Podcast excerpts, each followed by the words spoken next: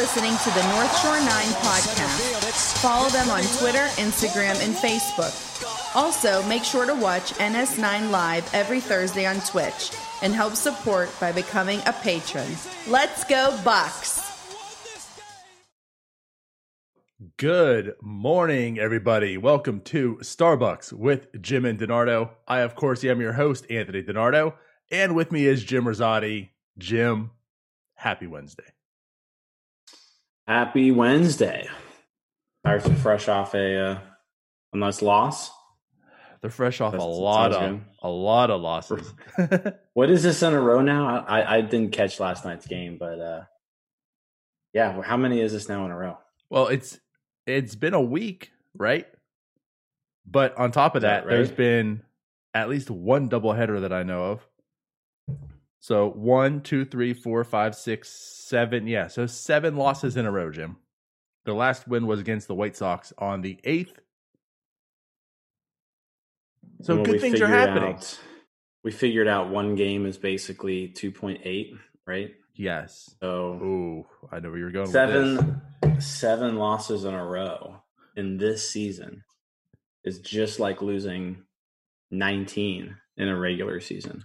That's good. Yeah, That's good. I mean, hey, if if your if your goal is the number one overall pick, they've they've really um, established themselves as the the front runner for that this week. They're coming for that number one spot. We've discussed that. yeah, You know, Yep. Boston seemed to be taking it from our clutches. The Pirates said, no, no, no, not this time. We're coming to get it. I, I believe last week, and if it wasn't last week, it was uh, definitely the week before that. We discussed how the Pirates are kind of winning. I think they're what, like seven out of seven wins out of like the last 15 games at that point, which isn't good right. but it was like you know they're they're not bad. They're they're kind of losing their grasp on the the worst team in MLB, and you know they're they're, they're kind of a fun team to watch. Nope, forget that, forget that. They realized what was happening, Jim. All all circuits gone. They're uh number one team in baseball. I mean, two weeks ago we were talking about how we were three games out of a playoff spot or something like that. Right. Now, now you have the the Reds who are twenty four and twenty six who just beat up on us a few times. hmm They are now, I believe, they're a game out. Game actually, they may even be in as of now, but they're it's close. Yeah, I don't. As of They right are now, half. They're they're a half game out. It looks like. okay. Oh, the why my playoffs. app's loading so slowly, but yes, you are correct. Yeah, I mean that's something to think about. The good, the good Oh. old losing Reds are in playoff contention. I mean, you know, they. I guess I questioned, you know, their motives on on some of the trades they made at the deadline, and uh, Brian Goodwin came in the clutch last night with a home run, so I guess it's paying dividends. The um, the St. Louis Cardinals right now are twenty one and twenty two, and have a seventy percent chance of making the playoffs. Yeah, There's only one team over 500 in this whole division. That's that's what's crazy is like, um, you, you know, this team they, they kind of went in that tank direction, Mhm. and uh, we're kind of just going off on a tangent here, but um, this would have been like that perfect season for you know those last few years Neal Huntington teams where they just tried to float and like stay at around 500. right. like they if they could have done that this year, uh, they they're right there. They would be right there in it. You make a good point. This is the, the perfect season for the Neal Huntington Pirates because they, you know, obviously those few years that they were really good. We're gonna take that aside, but it's like since then it's always been like they they've never been terrible. They've never been bad. You know, at the end of the year they they had a losing record, but they've just been right there. Um, yeah, I mean, I feel like if this was last year, the year before that, the year before that, even, it's very likely the Pirates could have made the playoffs in this situation. Depending on you know, they're always a slow starter. That would have been the issue. So I don't know if this year would have been slow or not because it technically started at the end of July. But yeah, that would have been interesting to see those teams go to the playoffs. Yeah, that's crazy. I'm actually looking at the entire National League as a whole, and there's only four teams in the entire NL that are a game over 500 or like are better than a game over 500. And, and you know to take back how you're talking about how terrible the Pirates have been, yet the Cubs are the only team in this division above 500. Like that says a whole like t- again how terrible this division is. The Pirates are giving you the opportunity of of here's a team to beat up on. Here's a team to just stack wins against. And again, right? There's only one team above 500. You know, we, we were joking that sense that like the AL Central, like that's how the Twins and the Indians are going to get their wins. You know, they're going to stack up some some wins against you know the Royals, the Tigers, such like that. Like the NL Central has this perfect opportunity to do that against the Pirates, and there's no team except for one above 500.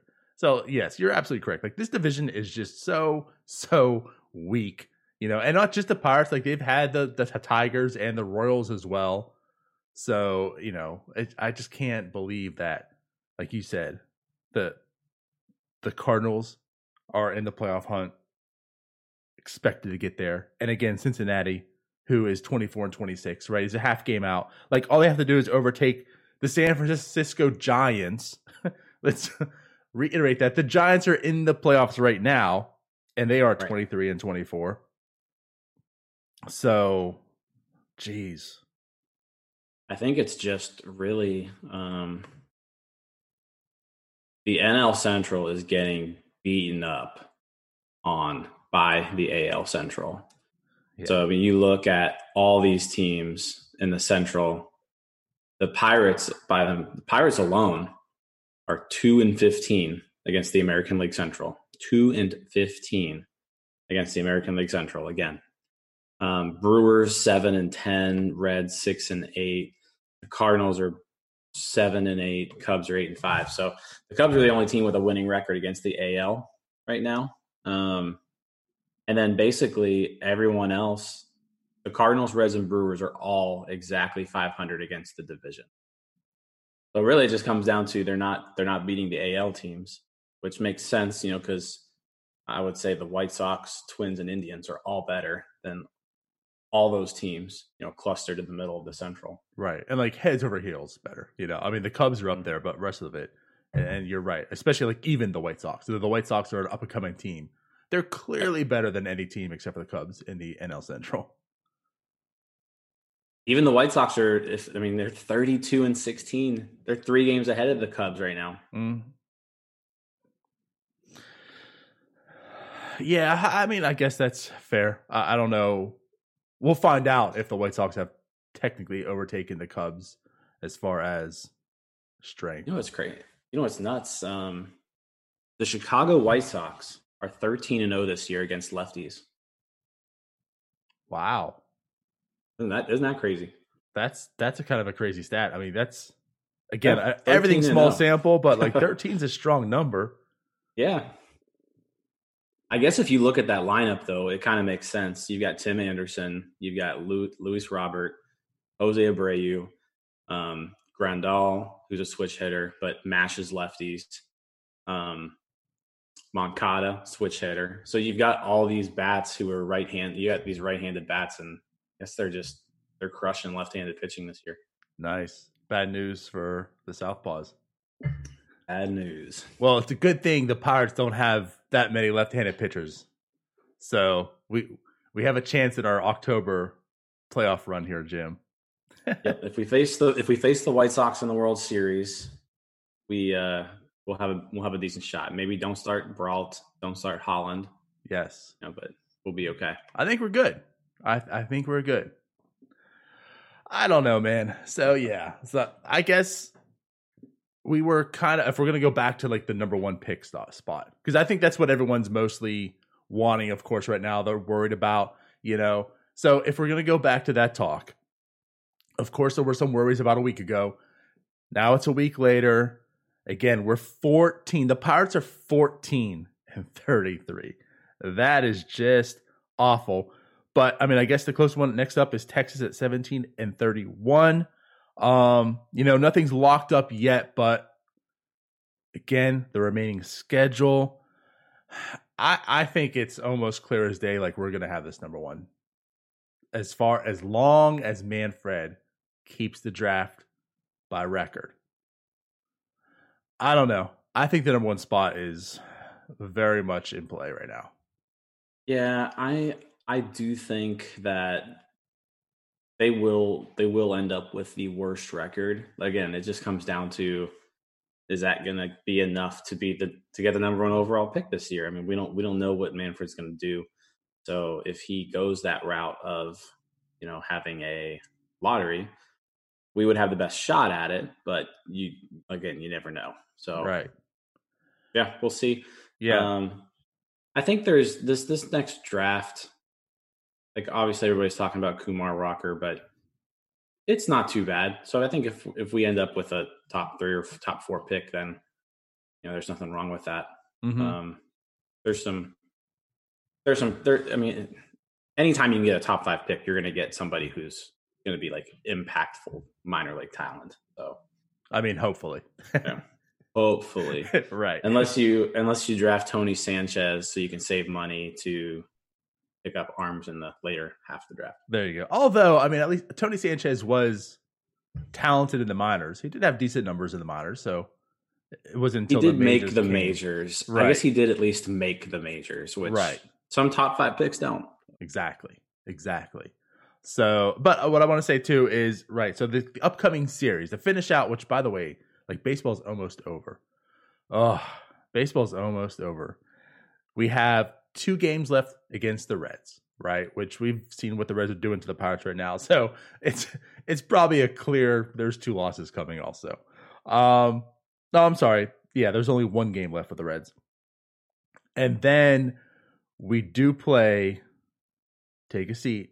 We play five games against the Cardinals. Think about that. Five games. We have a five game series against the Cardinals coming up. One is going to be a doubleheader on Friday. Then you play the Cubs for a four game series. And then you finish the season out with the Indians at a three game series. All very competitive teams. All right. Especially the Cubs and Indians, right? maybe they could squeak out one or two against the Cardinals, right? But like we we joked that they've lost seven games in a row now, and they have what I say five, nine, eleven more games coming up. They very easily could only win three of those. Oh yeah, no, I, I, I they could they could they could easily lose all of them. Well, yeah, I'm giving like a little bit of hope, like Yeah, almost almost uh, like best case scenario is like three game wins, three wins there. Yeah, yeah, no, it's um let's see, 7, 8, 9, 10, 11, 12. So yeah, so after today, so they've got 12 more games right Yes, now. Um in eleven days. Yeah, most are home, so I don't know if that will matter. You know, they'll have that home crowd. Although so that that'll be good. Um although the second St. Louis game is going to be another one of those where they're the away team at PNC Park on Friday. Right. Which is weird a little bit, but Yeah, didn't they? They didn't get walked off the last time, did they? It was actually, I think it was more of a blowout. So that would be weird to like see them get walked off on their own their own stadium. right. oh, that would be that would be interesting. No, I think you're absolutely right. I mean, every team that we're playing is currently, you know, if the season ended right now, they'd be in the playoffs. hmm Um, other than, like I said, the Reds tonight. So, But yeah, tonight could I mean tonight could put them in the playoffs. I could put them in the playoffs. So depending on when you're listening to this podcast, the Reds could be a playoff team. Yeah, no, yeah, you're right. So all games against competitive teams. Gosh, uh, so so what is that? Thir- Thirteen games total. One, two, Yeah, 13 five, six, When you seven, include 12, 13. Okay. So out of those thirteen games, how many did we win? What do you think we do? We do three and ten? That's what I'm nine? saying. Like I, I think, uh, you know, uh, you're gonna, you're gonna have a win. Like uh, obviously, just because the team's better than you, they're not gonna beat you every time. But I'm, I'm honestly like, I really feel that yeah, three and ten. And th- listen, three and ten pretty much lines right up with their you know their winning percentage for the year. It's not as if that's totally egregious. I mean, they're not even a 300 Mm. Winning percentage team. So if they went three and ten, it's not as if that's like completely outlandish. Like, oh my god, you know, you guys are just so down the Pirates. No, that's about what they're doing right now. And if it's not three and ten, so okay, four and nine. You know, is that really that much of a difference? Um, and, and if that is the case, I think you can easily say, I mean, the Pirates lock up the number one draft pick going into 2021. And if it is Kumar on top of the list, which I think will, you know, in this offseason, we'll talk more about the draft.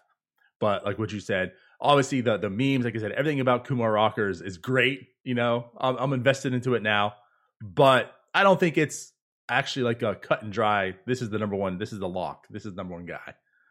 But Right. regardless, like how you kind of said, I think there's a few interchangeable names you can have there that are kind of intriguing. So I think the Pirates are definitely going to lock up at least one of those top three spots. But yeah, definitely looks as if the number one spot is very obtainable, and the Pirates could have the potential to pick any person they choose to in this upcoming draft. Yeah, no, I, mean, I think I think they're going to be in a in a good position there in the draft. It looks like I think I read something. I think they're pushing the draft back again. I don't know if that's if that if they're. I thought I remember reading that where they're going to push it out to I think July, maybe even. So, Okay. which I actually which I actually like that. I never liked it how the draft like cut into the college baseball season because Mhm. you'd have guys like like you'd have mostly it was mostly during like the the regionals of the college world series you'd have guys getting drafted and i was like i don't know how i feel about this like biggest day of these guys lives and they're in the middle of you know the biggest tournament of their life. so Right. I, I I do think they should push it back a little bit, um, and it gives the and what it also also does it gives everybody the chance to kind of see those top guys on a national stage, hmm you know, right before the draft. You know, whereas right now, you know, a lot of times you draft these people, no one no one's really paying attention to college baseball during the regular season. You have a few people who tune in during the College World Series, so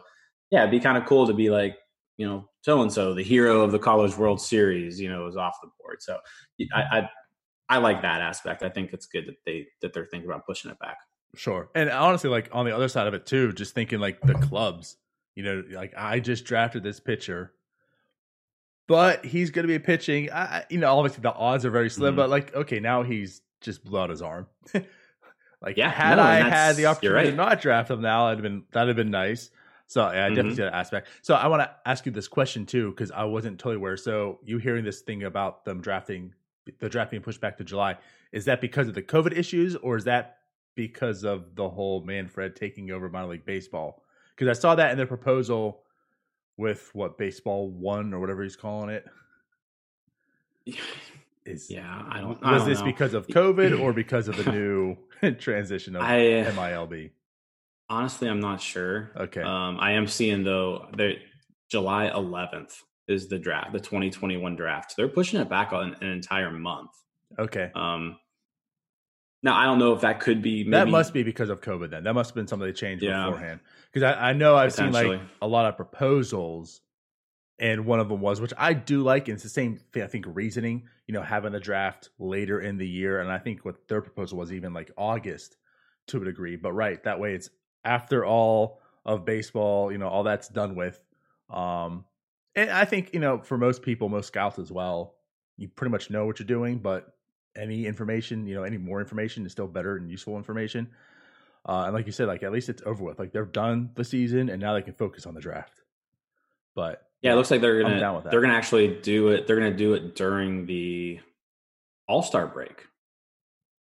oh, okay, hey, Yeah, so makes- it'll actually be it'll actually be part of the All Star festivities, is what it's saying.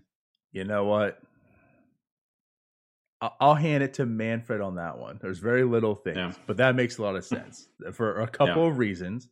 It's during the break, right? So all the reasons you discussed, but of course now it's during the break. I think it could bring more eyes to the draft, and I think that's been something they've been wanting to do. Obviously, you know, the draft used to just be it's draft day, right? And now they've kind of highlighted like the first round a little bit, like it's it's a bit of a TV show, but it's still nothing like NBA or NFL, of course.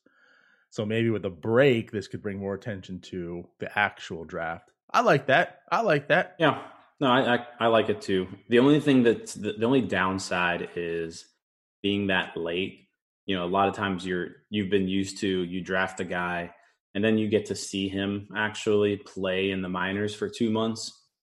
Now that may not be the case. You may draft a guy and he goes to, you know, instead of maybe playing the last month or so in A ball, he's, you know, maybe just down in Bradenton working out. I don't know how teams will handle that.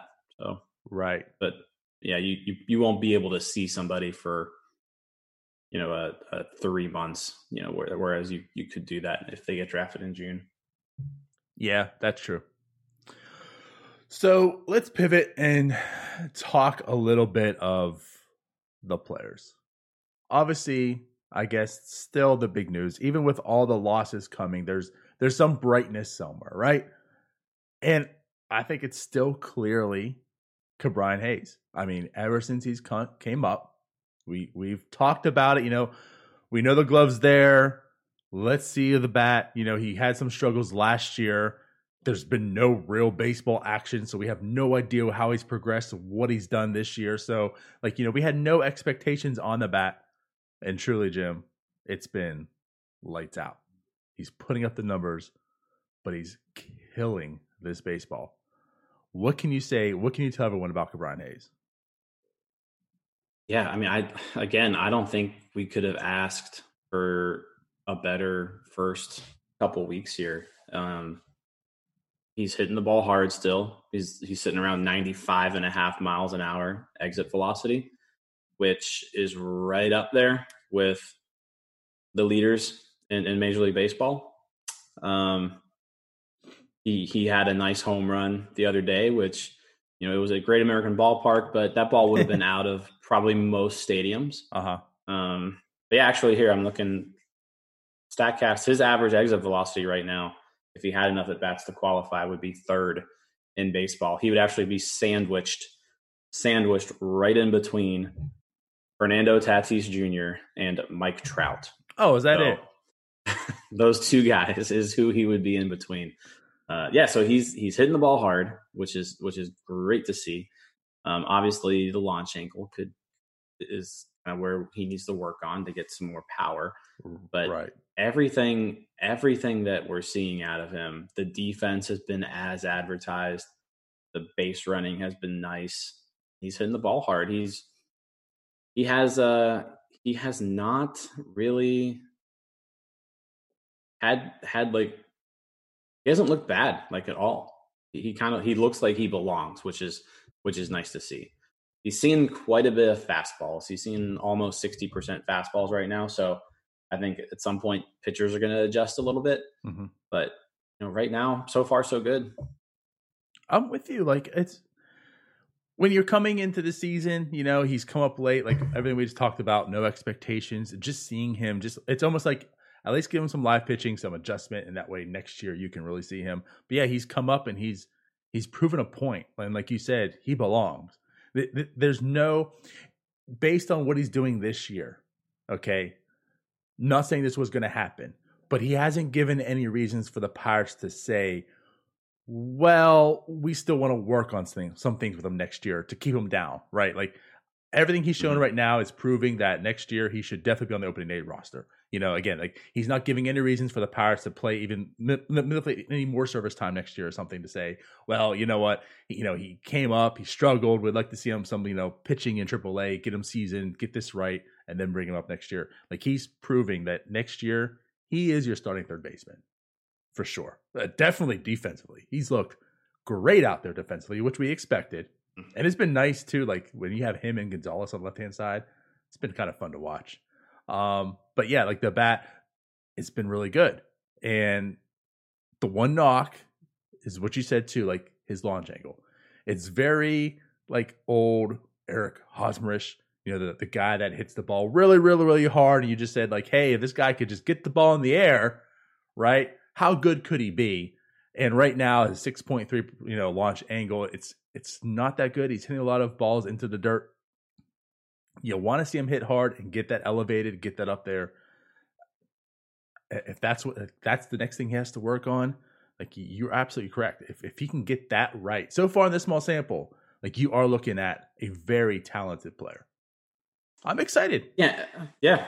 No, I I 100% agree. I'm excited too, and, and he doesn't need he doesn't really need to like do anything too drastic on that launch angle. Like six and a half isn't terrible. Mm-hmm. It's actually it's it's probably more than you know better than average.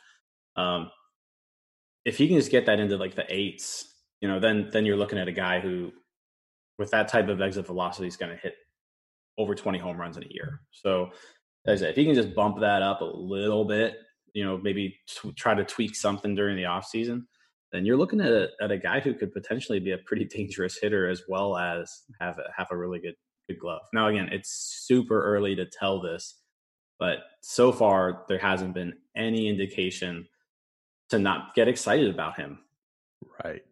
And I think that's exactly where we can leave this off. That is, that's a great way because right, it's very very small sample, but you know much of how we were more intrigued about Erik Gonzalez this year. It's all the other numbers there. Like it's not empty numbers. He's not just hitting some bloops, you know, and, and stacking up that batting average because he has limited sample size. It's he's hitting the ball very, very, very hard, very well. Um, not striking out a ton, which is good. I yeah, I, I mean, if you had questions on his bats, I think those a lot of those questions were answered.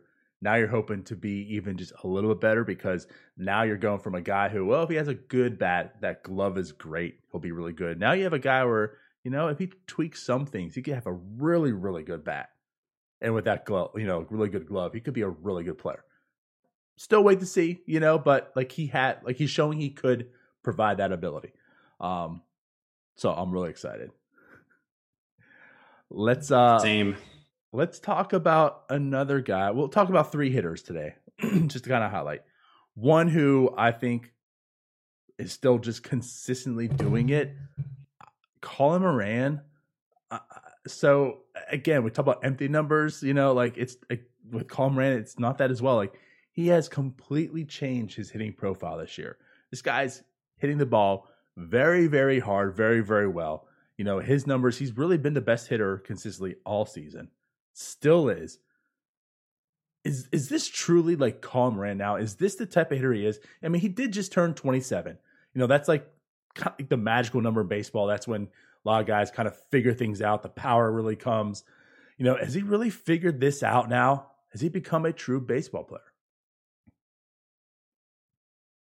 I don't know, honestly. Um, like I said, it could be just he's having a good stretch. You know, um, it's it's hard to tell, but you are right. Looking at his profile, he he looks good. Um, so I, I as i am still not I'm still not buying Colin Moran right now. Okay, like I'm I'm fine with. Hey, let's obviously let's keep playing him, put him out there. He's he's been the best hitter, like you said, all all season long from a from a standpoint of just being consistent. Um, he's starting to hit against lefties a little bit too, which is nice to see because before that was non-existent. I don't know. I, I'm still, I'm just still a little leery on anointing Colin Moran like that he's here and that he's, you know, this is who he is. Because we've seen a lot of Colin Moran and he hasn't looked anything like this in the past. so I it's it's just one of those things where it's going to take a little bit more for me to shake that. Um, again, he's doing doing great this year. Um, I I think if I, mean, I think right now he's he should be your everyday first baseman. To be honest, well, um, we'll we'll get to that too. I have a feeling. Sadly, but, and not to take any away from you, Jim, but we didn't need yeah. you to tell us that. yeah, yeah. So I mean, he should be the everyday first baseman. He looks competent over there. He's not great by any means, but he, he's competent over there. Um, and yeah, he's hitting the ball well enough that he deserves to be in the lineup every day. So I, I'm just not ready to. I'm not really to anoint him as anything. No. Well, then he's, you know what? Yeah. Screw you, Jim, because I am. I'm here to tell you that Colin Moran is here to stay. He has done it. He has figured it out. This guy is just whatever it is, whatever he worked on this offseason, it's, it's it's all clicked for him. I mean, he's hitting the ball harder than he ever has. Right. I mean, when he's been with the Pirates, his hard hit percentage, 35%, 35%. This year it's 46. It's a huge jump. You know, his launch angle is a 14. I'm sorry, that's not his launch. His launch angle is 9.5. Kind of like you said, like the difference with, you know, you're not looking for much with Ke'Bryan Hayes. This guy's 40% barrel. Like he is hitting the ball super well. Now, like you said, he's making some adjustments. He's hitting lefties. He's also hitting the hell out of breaking balls. So there is like a fundamental change with Colin Moran, and it's translating. And it's legit. It is real. Now, again, it's small sample, so he might not be like the 129 weighted runs created plus, you know, type of third baseman. But I think he can easily sit in like that 115 to 120 range if this is what he's figured out and done going forward. Um, and that's been the knock. Like he has been a air quotes average hitter, right? In that like 95 to 100 weighted runs created plus. But as a third baseman, that's terrible profile. You know, as a third baseman, that's not an average hitter. Uh, that's in your like the 30 rank. He's like ranked 30 over like the past two years as far as the top hitters, uh, third baseman. But like if you go into that range, you're a legit third baseman. Or if we have to put over the first base now, even at first base, um, I'm here to tell you things have finally clicked for Colin. The reasons that the Pirates traded for him, uh, the reason the Marlins drafted him and then Houston traded for him, you know, to begin with, it's it's all here. It's all clicking. He's not gonna like hit 30 bombs, of course, but he can be a good hitter finally, and it's gonna happen. So screw you, Jim. It's happening. All right, all right. No, I mean if if he's if he's a 129 weighted runs created plus hitter or, or one let's say he's 120, then he's an average major league first baseman. Whatever. I don't I don't know if that's who he is. I don't know if that's who he is though. we'll see. It, it's going to take more than 41 games or 38 games is what he's played right now. It's going to take more than 38 games for me to uh to change my mind about him. Okay. Okay. I mean, truthfully, it should. You know, I'm not doubting you, and and honestly, I still want to see more. But I'm going off the I'm going off the cliff, and I'm jumping in and telling you it's here to stay. If you wanted to talk about means. stock, okay, you said you're not going to buy stock in Colin Let's talk about some people whose stocks have severely changed, and I'm interested in who you might buy and not. Then Look look at the way this look at this transition, Jim, off script. Are you right. buying Josh Bell's stock right now? And or whose stock would you rather buy? Josh Bell or Colin Moran? Ooh. um what a so, face. So Josh Bell has been hitting the ball a lot better as of late. You mentioned, I'll, I'll let you say the stat. What, what is it since August 27th? All right. So since August 27th, yes. And that's 74 plate appearances. He's hitting 323. His on base is 519. He's slugging 581. His weighted run created plus is 161. So five home runs as well in those uh, in those 20 games.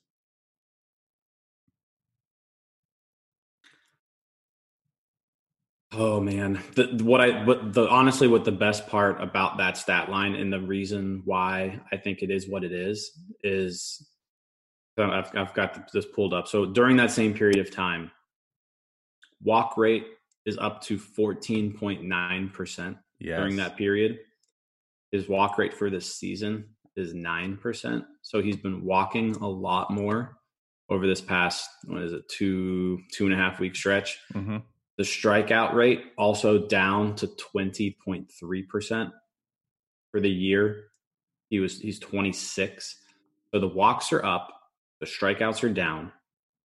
He's he's really he he's he's been hitting the ball hard all year long.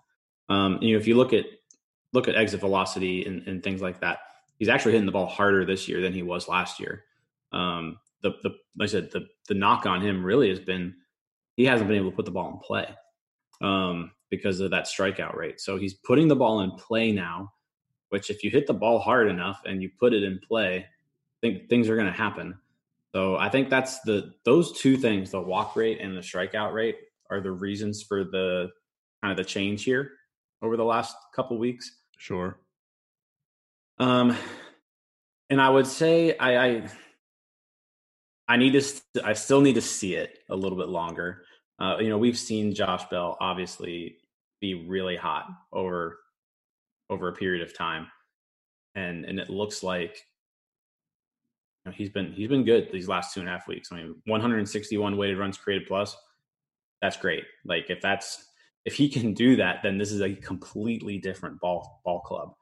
Um, I just again, it's just he, he rough second half. It, he needs to be able to put this together for a long stretch, and he still hasn't been able to do that really for his entire career. Mm-hmm. Um, he kind of reminds me of really like Pedro Alvarez to an extent, where like when he's multiple on, reasons too.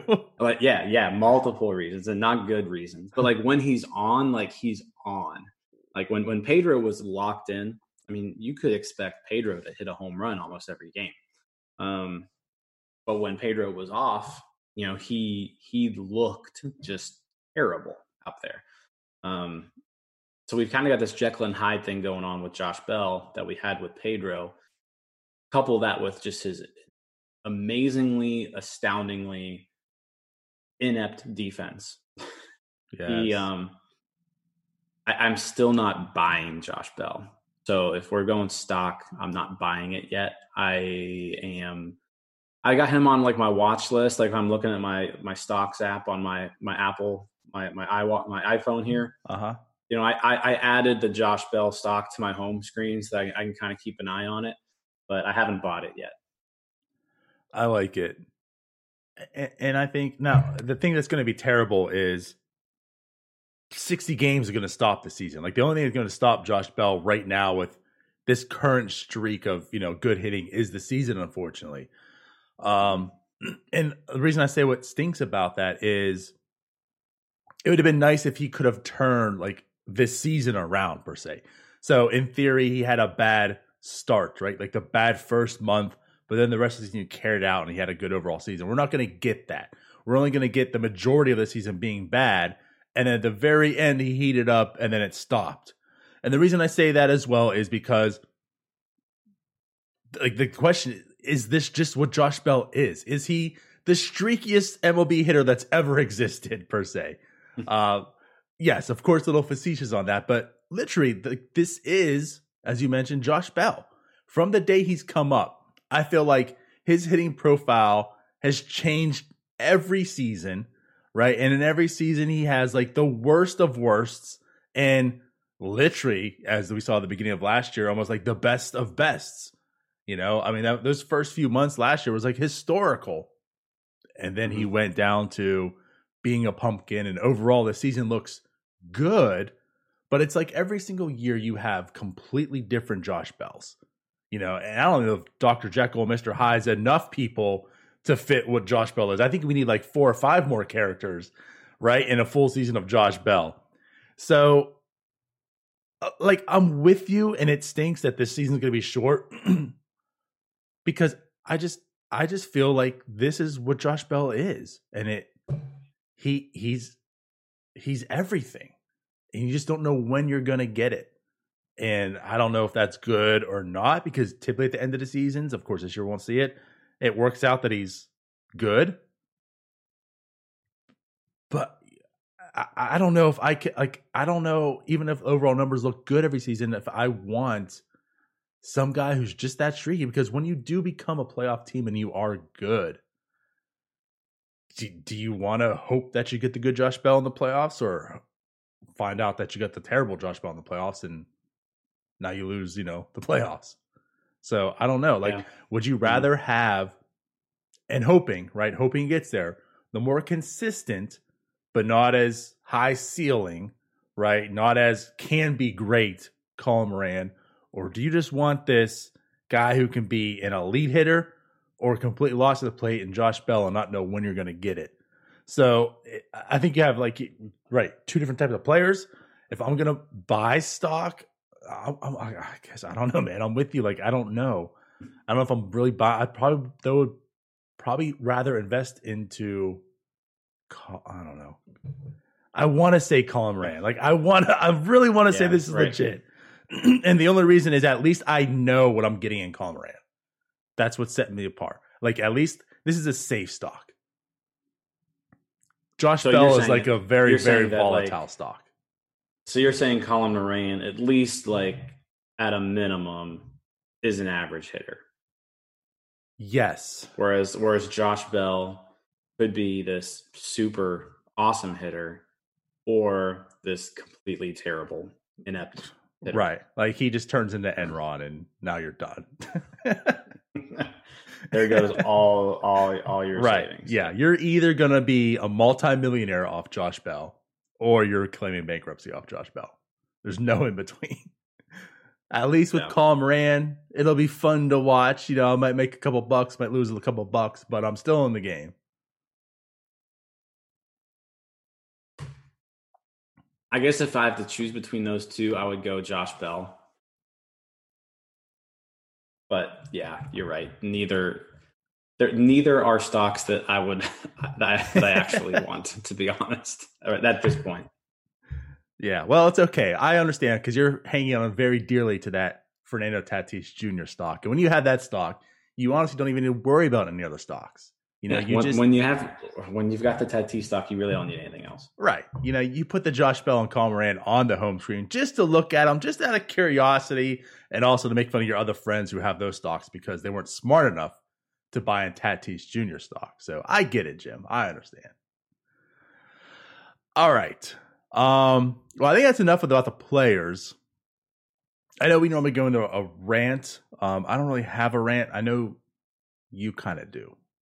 Do, do, uh, you still have that rant? Do you want to go into a little rant here? Yeah, we'll go on a little rant. All right. Um, are, are you timing me again or no? Yeah, I'll time you, but take as much as you want. Who All cares? right. Okay. All right. Time doesn't exist, anyways. Go ahead. All right. Okay. All right. So late last night, kind of right around midnight, um, word broke that Manfred said that this 16 team postseason is likely to remain uh, beyond 2020. And that's just the dumbest thing I ever heard. I absolutely hate it. I, I like I absolutely hate it. There are some things that Major League Baseball has done over this past decade or so that I definitely don't agree with. But this right here is just one of it it may be the worst out of anything that they've done. And I'm not even being like this isn't hyperbole or anything, but this I don't like it's just so clearly about just making more money and not what's best for for actual major league baseball you know, you're playing baseball is what's very unique about baseball is this 162 game regular season. There's 162 baseball games throughout the course of a year. It is a grind. Like you have to get through that. And what i love about it is that with baseball the playoffs are not like it's not a participation trophy like like every other sport is um other than maybe football. But you've got you've got you've got the top four teams basically from each league in this 162 game season that, that go to the playoffs. Like that's the cream of the crop. Like the, the the best teams over a course of 162 games rises to that top and separates themselves. When you start adding more and more teams into this like you've got 16 teams now out of 30 that are going to make the postseason. You're going to play 162 games. Like what's even the point of the 162 games when you're going to let in teams that have won 75 of those games. Like there's going to be 75 win teams make the playoffs now. And and I, I can't stress enough how bad this is I it, you know for for baseball because not only is it basically making the regular season useless, right? Like what's the point of really even trying in the regular season all that much, especially if you've got a half decent team.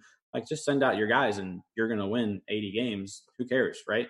Um, but again, it's just it goes back to the owners of baseball. Just they've demonstrated this behavior over the last, especially five years or so, that TV money is more important than actually putting together a championship winning club.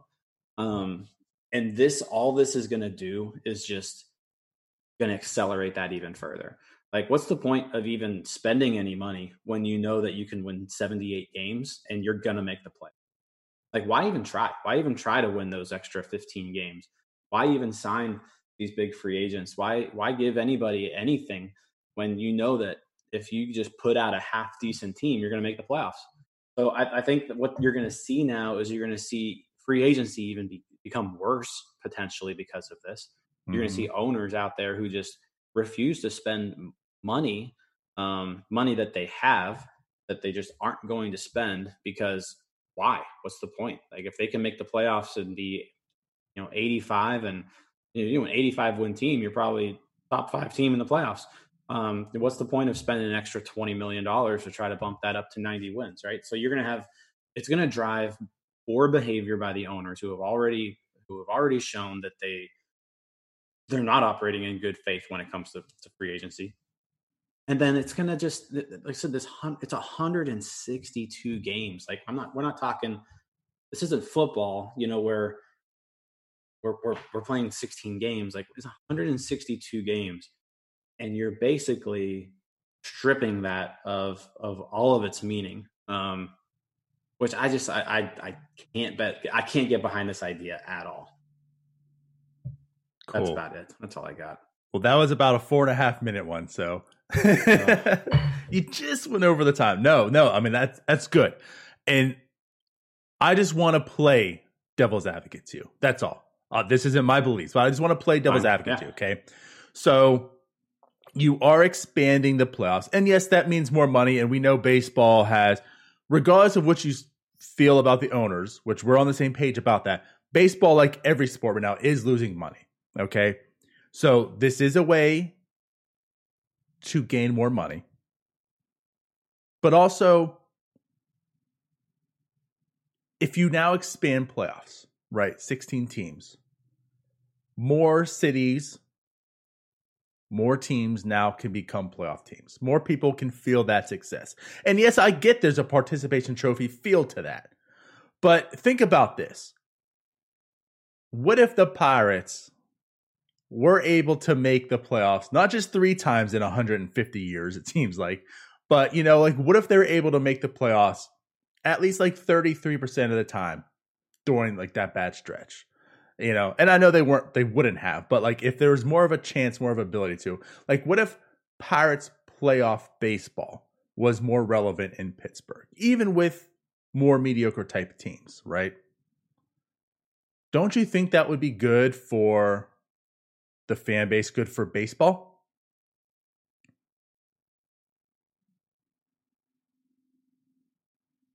I think it's kind of a double-edged sword.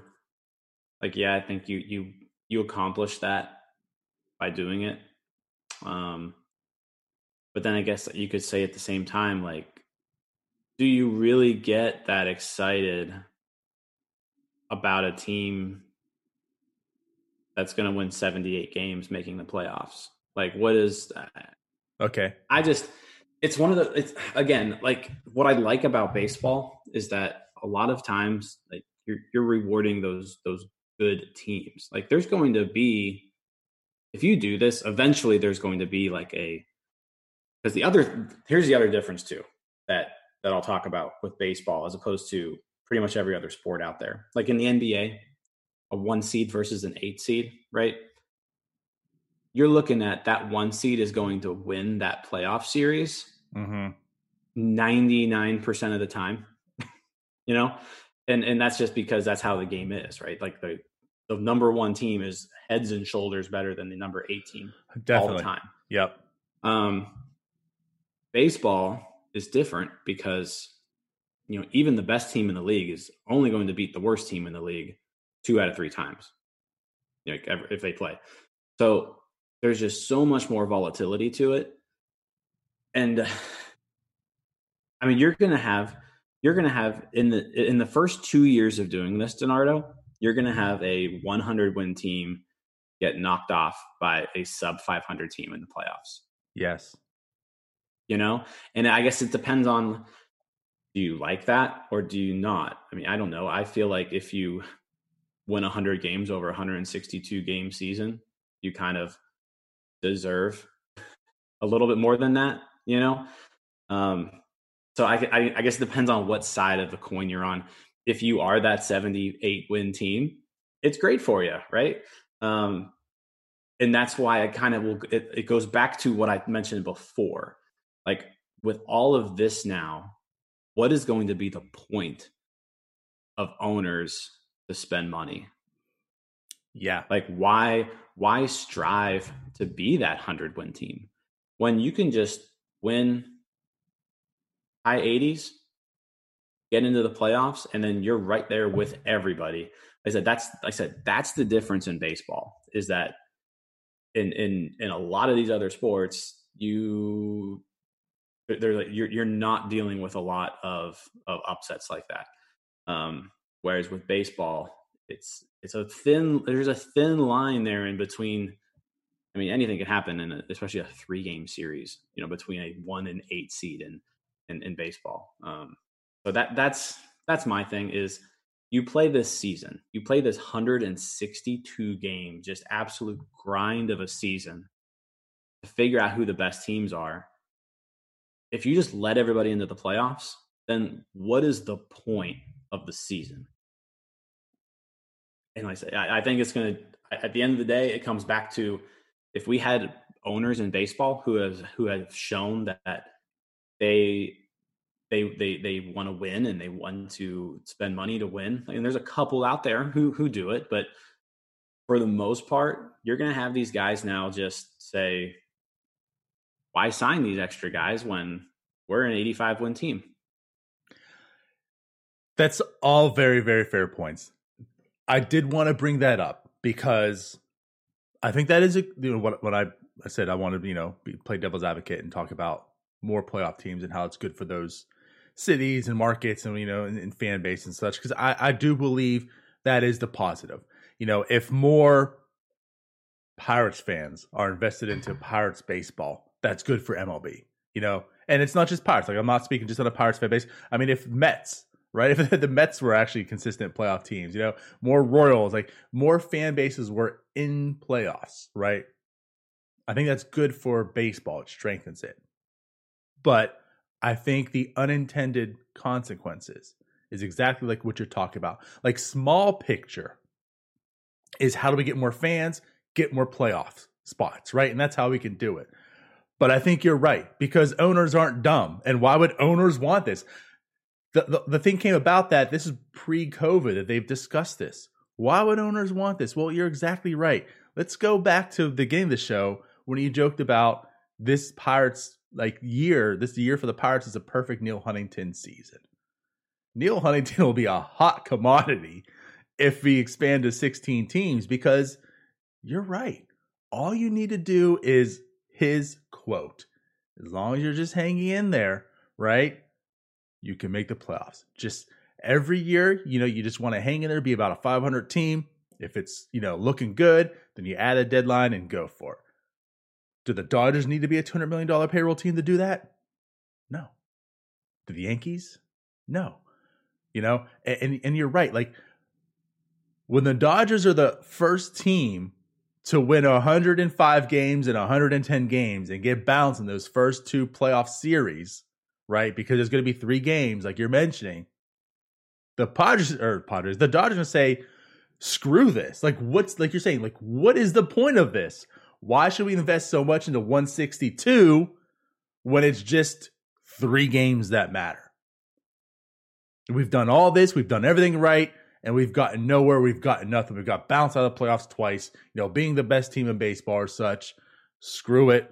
You know, we're to be a 90 win team going forward, right? And then things are clicking, things are working. We'll make a trade or two at the deadline and, make a run and roll the dice. Um, you are right. Like baseball is very, very different of a sport. You know, obviously, better teams usually win. You know, but it's because of over this course of 162, anything can happen in two or three games.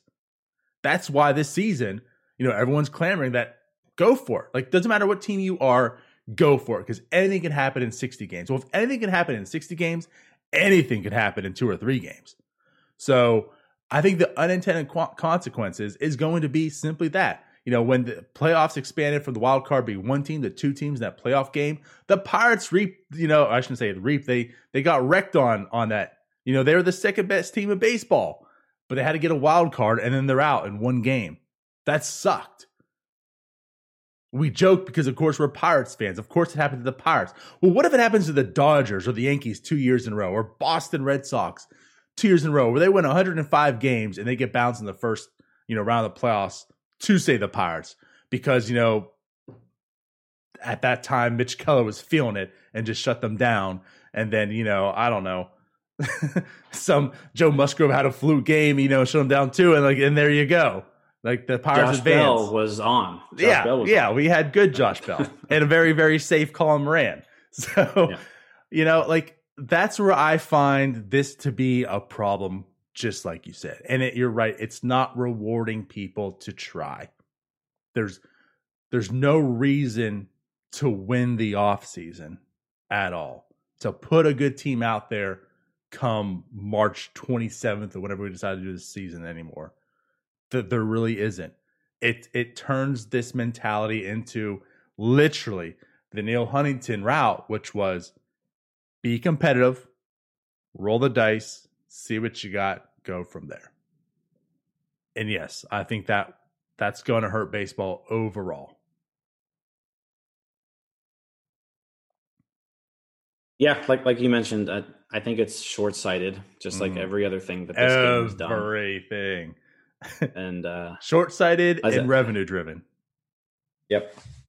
It'll it'll make them money. I mean, that's for sure. That is that is one thing that is for sure. The owners will get richer because of this decision. with less motive to give it to players. Yep. All right. I feel like we're going to talk a lot more about that uh, throughout this off season, especially if there's more chatter amongst it. So, but we'll leave that at there. Um, any last words before you want to go, Jim? Um, no, Blake Cederlind major league debut last night. Um, I didn't get to see it, but I looked at the, uh, the baseball savant uh, game page and he had the three fastest uh, balls thrown in the game. So that was good to see. It looked like he was sitting 98 pretty much all, all night. So I look forward to seeing some Blake Cederlind over this last week and a half. Same. And I don't know how I could forgot to bring him up. I also didn't watch the game, so maybe that's why. But I did the same thing like you did. I went to Baseball Savant, saw a, a perfect inning, right? No strikeouts, but I guess they'll, they'll come. Let's hope. But yeah, he finally makes his debut. So yeah, if there's anything to uh want to, I guess, watch these next what we say 13 games, I guess it's Brian Hayes and Blake Cederlind. Yep. All right. All right. Well, we'll leave it there. We'll catch y'all to yeah, tomorrow's Thursday. Yeah, we'll catch y'all tomorrow night on uh, NS9 Live, and we'll see you then. So later. Bye bye. Bye.